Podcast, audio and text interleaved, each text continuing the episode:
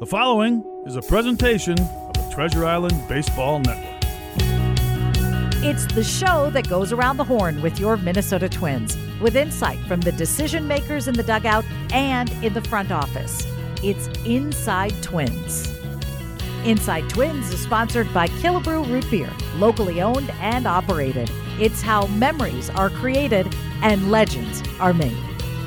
And welcome to our season debut of Inside Twins, brought to you by Killebrew Root Beer, locally owned and operated. It's how memories are created and legends are made. Welcome to Kansas City as the Twins are here at Kauffman Stadium kicking off the 2023 season.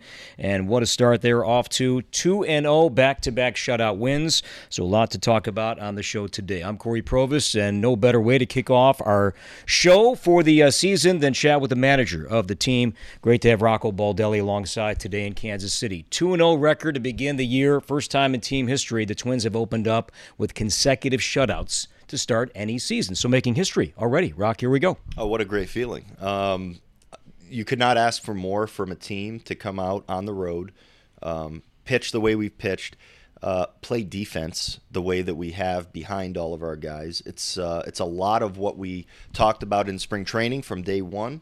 Uh, it's what I opened with when we when we had our first team meeting, and it's what our coaches have preached, and really our players have also preached to each other uh, from the beginning of the year. So being able to go out there and see things like that, in addition to the base running, something else we've talked about a lot too. Um, we've seen a lot of good rate here, and we want to carry it on. Are you a believer in the idea that at the start of any season, the pitching is ahead of the hitting? So I do think in some ways the pitching is a little bit ahead of the uh, of the hitting. Do you see it every day? Of course not. You see it a lot, yeah.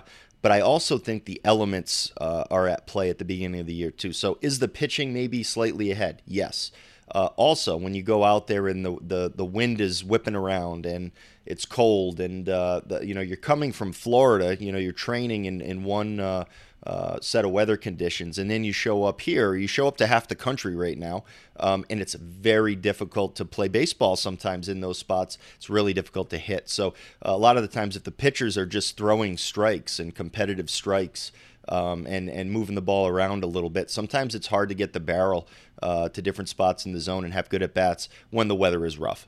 You mentioned base running uh, seemed to be a focal point for the, the team and the staff early on in spring training, an area to improve upon based on what, what you saw last season. Why why is that going to be a better area of success this year as opposed to last year? Well, I think it was one thing that we, we, you know, we always look at what we do well and what we don't do well, and we have to really, uh, really look into it um, on a on a team level and then on on an individual player level, and then we go and sit down and say how are we going to address this. And this is an area where um, I think there was certainly some low hanging fruit and some things that we could uh, address and take care of. Some of base running is just uh, we, we talk about it. You got to care. You got you got to know that this is part of winning baseball games, and you have to go out there and do a good job. Our health didn't really allow us to run the bases a lot of days last year the way we wanted to. We know that, but we did want to address it. We did want to make it a focal point. And uh, you know, you open up, um, you know, the the game uh, yesterday, and Byron Buxton's on the on the bases and uh, you know taking second base. He's over there taking third base on a ground ball to shortstop, which probably only five players in the game can actually do. Uh, you know, he gets there and then tags up on a ball that most players in baseball are simply not going on. So, um, watching him run the bases aggressively with intent is really it's a it's a, a beautiful thing to watch and something that uh, we've been waiting a long time for. So that was great. I'm glad you brought up uh, Byron's second run because we have this passionate, passionate fan that listens all the time. He lives in Eden Prairie. His name is Clinton. And talking about the brilliance of, of Byron tagging on a ball that traveled 242 feet. And Clinton, after the game, was saying, no big deal. That's a routine play. Is Clinton right? Well, there's a lot going on on that play, more than meets the eye, I would say. We talked about the elements. The wind was blowing like crazy. Uh, the sun was uh, a little bit of a challenge for the outfielders. Uh, and their center fielder, who's a good defender, um, probably could have gotten behind the ball better. But when you see a guy catching the ball flat footed, um, and you're Byron Buxton and you have good instincts and you know what you're looking for out on the field, um, you know, I still think tagging on that ball is a really great baseball play on our end. Uh, Tommy sending him and, and Buck uh, going hard and being ready to go on it. Um, so you you know you have to really look at the finer points. I think of what is going on out there. Uh, Clinton, I, I know uh, Clinton. He he you know I know he calls in a lot and has a lot of different thoughts on a lot of things. Uh, and I know you respect him very much. But I, w- I would really go back to the player in this case and say Buck did a great job. Byron's ability to run. Can you connect in what you've seen, you know, taking the extra base, scoring on the ball like yesterday? Is any of that connected to him not playing center field right now? Indirectly, I'd say yeah. Actually, you know what? Maybe directly, I'd say yeah. I, I think um, uh, with him, with his recovery and him working his way back this offseason from the procedure that he had, um, with the way his spring training went, timing wise, uh, getting as many at bats as he could, but not able to really get in the field and get the work that he would need to get in. I think we're looking at it and going, okay, what is the best way to win baseball games and take advantage of all the all the great things that that Buck can do? Uh, and then you add the fact that we have Michael Taylor on the team, a guy that can go out to center field and play literally a Gold Glove caliber center field out there for us. We're not replacing Buck's defense with um, you know a, a serious drop a drop off. We're replacing him with someone who's very capable. So that all of these things together, um, I think, are allowing Buck extra time uh, to you know get maybe any swelling or soreness or anything that might come up uh, after DHing and after running the bases hard. It lets him kind of regroup, get out there again. If he was playing center field or trying to play center field right now, um, he wouldn't be able to take the field every day. And this is a way for him to take the field uh, um, the vast majority of the time. So that I think that's great. Uh, one more thought on Buck, and then we'll take our first break. Speaking of him, though, in center field, do you have a date or a series in mind that you've that you've thought about down the road that I think, okay, Byron at this point should be good to go to play some some center. Not like that. That's not the way that I've thought about it. I have some thoughts about him playing center field later on as the season goes on. Um, but they're more general thoughts. Uh, you know, I, I, would like to uh, get through the early part of the year. I'd like to get through the beginning of April and maybe April as a whole before assessing uh, exactly when we're going to get them out there. And especially when you get them out there, you got to feel good about it. You got to feel like we're not just experimenting uh, and thinking we're going to send them out there for a day and it's going to set them back for uh, a period of time. We don't want to deal with that. What, what I want is him in the lineup. And right now we have him in the lineup and he's doing great things. And Byron's back in the lineup here today, hitting third. Twins go after a sweep over the Royals. We'll take a break, come back, talk more about lineup construction pitching. All more to come with Rocco Baldelli. Inside Twins, brought to you by Killebrew Root Beer, continues next on your home for Twins baseball. Welcome back to Inside Twins, brought to you by Killebrew Root Beer, locally owned and operated. It's how memories are created and legends are made. Cory Provus back with Rocco Baldelli. What we've seen so far, Rock, with your lineup is stacking Gordon and Gallo, two left-handed batters, and you've gone to your bench, Farmer, Solano, so far early on this season. For Nick, it's one thing, still a younger player. But for Joey, an experienced player, how, how, does that go with him taking him out of a game? Certainly on Thursday, we saw him play the whole game on Saturday, with him coming out of a tight game midway through in his first season with the team. Well, I'll say this: I don't know very many players uh, in my 20 plus years in, in the game um, who like being pinch hit for. So that you go in with that you know understanding, and you know that. Uh, but this is something that we address very, very directly before the first game of the year in our hitters meeting. Every day our hitters get together and they, they talk about a number of things and they prepare for the day's game and the day's pitcher. Um, but before opening day, uh, Jayce uh, Tingler, our bench coach who runs the, the meeting in a lot of ways, uh, had a statement. And uh, the statement is we are going to make moves. I just want everyone here to have that uh, that knowledge going into to today all the way to the end of the year. We're going to pinch hit, we're going to pinch run, we're going to defensively replace, we're going to do a lot. You're going to move around on the field in these games. Be prepared for anything. If you're thinking, is this me that he's talking about? You know, if you're in the meeting, yes, we are talking about you because we're basically talking about every single player that we have, probably minus the Correas or the Buxtons. So um, all that said, it was something that when, when you get that in the player's head, they can be prepared for it. So they may not love the decision, but uh, they'll be fine. Joey will be perfectly fine. Nick will be perfectly fine. We do everything here in the name of winning, and, and these guys are good teammates, so they'll be okay with whatever we do. How was Gallo looked at, at first base just after a couple of games? And he played there quite a bit in spring training, but did not play much first in recent years. But after two games, how's he look to you? He's looked excellent, actually. He's looked. Um, uh, like a guy that I think can be uh, the best defensive first baseman in the league. I actually think that he has that kind of ability. He has that kind of uh, athleticism, hands, feet. Um, he's played infield in his life a, a, good amount, so this is not all new to him. Um, again, Jayce Tingler had some history with with Joey Gallo. He had spent a lot of time with him in Texas. Uh, and he said, if you if we want to play Joey at first base, he'll be perfectly good over there. Trust me, he's going to be good. And so, uh, you know, we took Jayce's word for it. We we told Joey early in camp, get ready to play first base, and he got himself ready. He's ready to go. Now, speaking of infield play, what's been so fun to watch, and saw this in spring training, but now two games into the season, eliminating the shift and watching middle infielders be athletic and making plays. Farmer the other day to his right made a great sliding stop. Correa, that quick throw, that hard throw to turn double plays against some speedy base runners. That's what this game needed. And now we're seeing these athletes on display. Yeah, we all want to see the players play. We want to see them make great plays. We want to see them ranging and showing off all of their uh, all of their skills. Uh, in the name of winning games and uh, eliminating runs and, and finding ways to hold the other team from scoring, we did a lot of things in this game, but I think that uh, the rule changes, the shifting uh, being eliminated, the pitch clock, you know, you, you add it all together, um, you're going to see a lot of great baseball now that maybe we, we weren't able to see uh, last year and maybe over the last decade even. So um, I think the uh, the point of this is it comes back to the players, and and these rules are going to push us.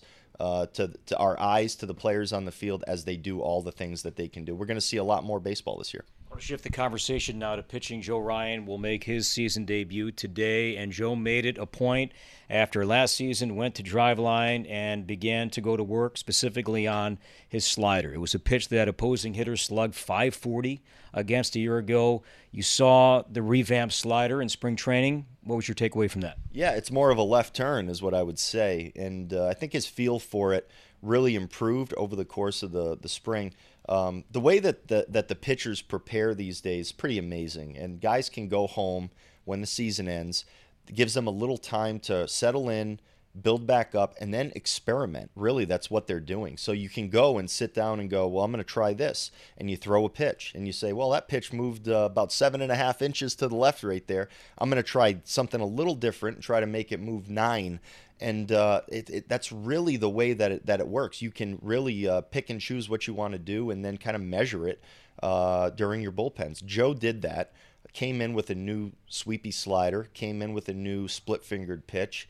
Um, used the two months of spring training to really, really kind of lock it in and hone in on how he's going to, you know, where he's going to start those pitches, how he's going to use them against different hitters in different counts the the slider looks really good right now. You know, uh, we'll watch it in the game when the real games start, which is today.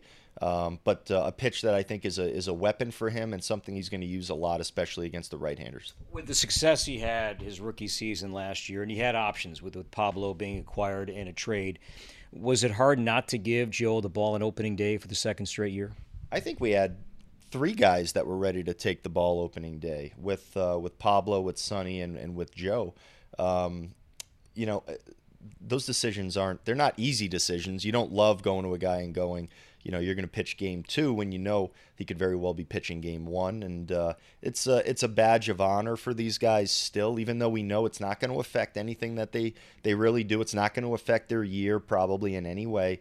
Um, it's something that I think they would all love. So it's something I also I spend time on and think a lot uh, about and talk to Pete Maki about uh, before making the decision. So was it? Uh, it wasn't overly difficult. Um, Joe is is ready to do his job. That it, he just wants to go out there and pitch and, and help us uh, uh, reach all of our goals and win games. But um, he's a guy that definitely could have thrown the first game of the year. I asked you about this yesterday on the pregame about Sonny, but I wanted to direct it now more staff wide. As as the Twins a year ago led all of baseball, 110 games where starters went five innings or fewer, which was the most in the game. And I asked you about confidence you have now with this current group to give you more innings as you as you play out the season.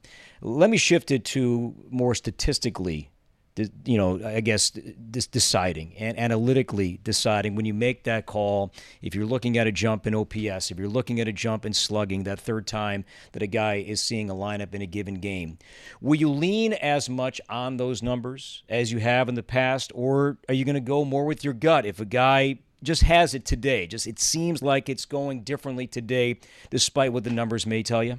It was only 110 games. It felt like a lot more than 110, where we were, uh, you know, going less than that. Um, so most of the decisions that we actually make are just they're a combination of um, you know watching a guy, seeing what he looks like, seeing if he's still throwing quality strikes in the uh, fifth and sixth inning of a game, and then just matching up and looking at who's coming up and, and what those particulars are with that hitter and with that pitcher.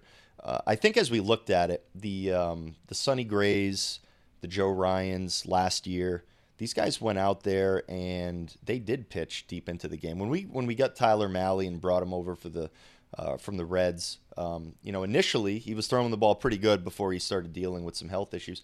You know, we leaned on these guys to go and, and, and get us into the sixth inning and sometimes the seventh inning in these games.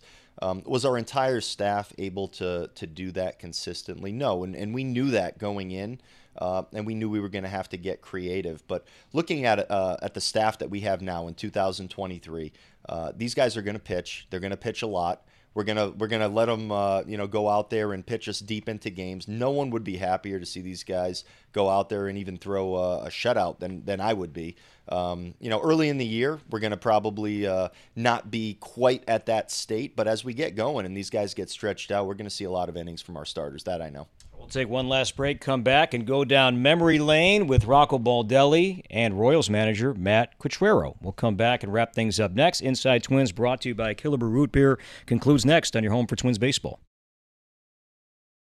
It's our final segment of Inside Twins, brought to you by Killebrew Root Beer, locally owned and operated. It's how memories are created and legends are made. Cory Provus back with Rocco Baldelli. I want to spend some time on the Royals and uh, their first-year manager, Matt Quatraro, a guy that, that you have known for many, many years, teammates, right, in the Rays system, and also were on the same staff at one point uh, with Kevin Cash? Yes. Uh, I call him Q, and uh, Q and I actually played together going all the way back to 2002. Um, we played on a, on a good team uh, for the Durham Bulls, and we won the International League Championship that year. And then he's an Albany guy, and I'm from Rhode Island, so he drove me back up to the Northeast. And uh, at that point, my, my parents picked me up. You know, that's kind of how things worked at that point, and they drove me home for the off season. So we go way back. Um, we're great friends. Uh, we were together uh, working in Tampa Bay and coaching on the same staff. And we, uh, even when we were apart and we were playing or in different spots, um, always kept in, in pretty close touch. Um, you know, he's uh, a guy that uh, very serious in in the way that he appears, but uh, definitely likes to have a good time. He's going to do a good job, I think. Uh, for the Royals, I think they should be, you know, extremely happy with the decision that they made, and he's going to have a lot of uh, very probably different ideas that he's going to bring to the table for the group, and and take some time to really implement things the right way. So I had my, some friends of mine with the Royals do some digging uh, on on Matt's end about that tale, about that drive back from uh, North Carolina to the uh, Northeast, and what Matt recalled was that a trade was made at the state line. He swapped out you. In return, your dad gave him chicken cutlet sandwiches that was a trade that was made at the state line. Do you remember any of that? Absolutely not. I don't remember any of that. I remember j- getting out of the car and uh, and all that, but my family usually doesn't do anything without food being involved in one way, shape, or form. So uh, it could have been one of my dad's favorite restaurants. My mom makes pretty good chicken, uh, chicken parm and chicken cutlets too. So uh, that could have been uh, uh, definitely a piece of that equation. But uh, good for him for remembering that. His memory is going to serve him well.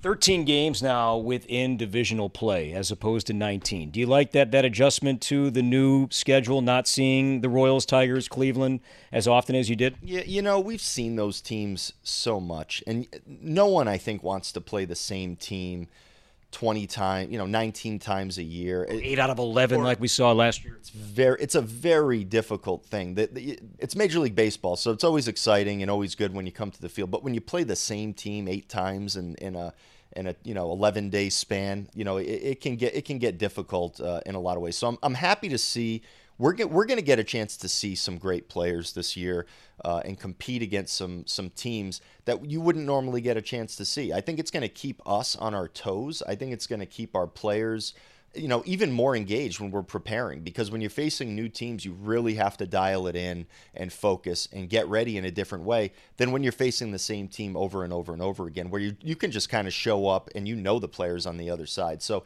um, I'm, I'm actually pleased. I think even more so than what I think. I think. Uh, the fans uh, are going to really enjoy seeing all these different players come to town and, and seeing us compete against them. 30 seconds left in our show. Twins head to Miami after the game. When you see Luis Arraez tomorrow, what's the first thing you're going to tell him?